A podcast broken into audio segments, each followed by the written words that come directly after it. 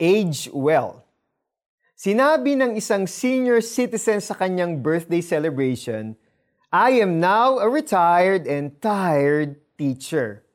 I now have achy joints, dry skin, age spots, vision and memory problems, and many others. But do you know that God is not finished with me yet? He helps me age well. Today, I praise Him for giving me triple citizenship Filipino citizenship, senior citizenship, and most important of all, heavenly citizenship. Heavenly citizenship dahil tinanggap niya si Jesus bilang personal Savior and Lord. Do you agree that marami pang magagandang bagay na pwedeng maranasan ng isang elderly may edad na rin ang mag-asawang Abram at Sarai nang tawagin sila ng Diyos na mag-travel sa Canaan. Wala silang anak pero ipinangako ng Diyos na magkakaanak sila. After 25 years, tinupad ng Diyos ang kanyang pangako. Abraham was 100 years old while Sarah was 90 nang ipinanganak niya si Isaac.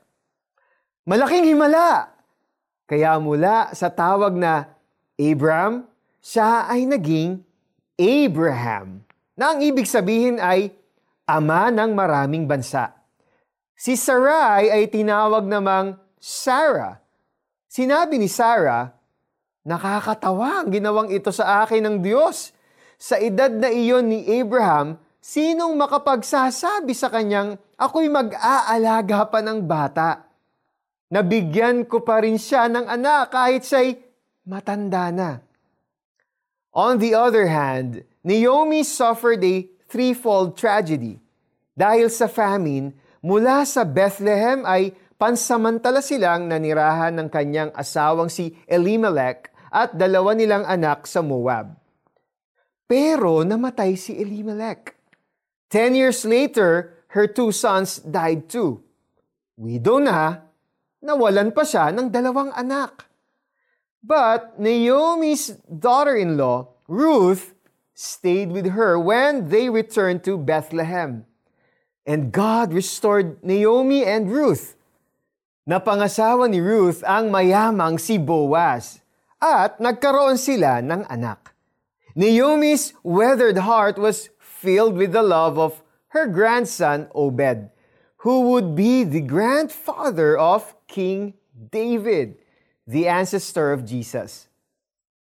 Would you like to age well like them? Believe God's promise in Isaiah 46 verse 4 na iingatan ka niya sa iyong pagtanda. God is not done with you yet. He will unfold another chapter in your life story and will surely finish the good work He has begun in you. Let us pray. Abba, Father, the future is unclear, but I know that you will be with us no matter the circumstance. Renew us and sustain us in our old age.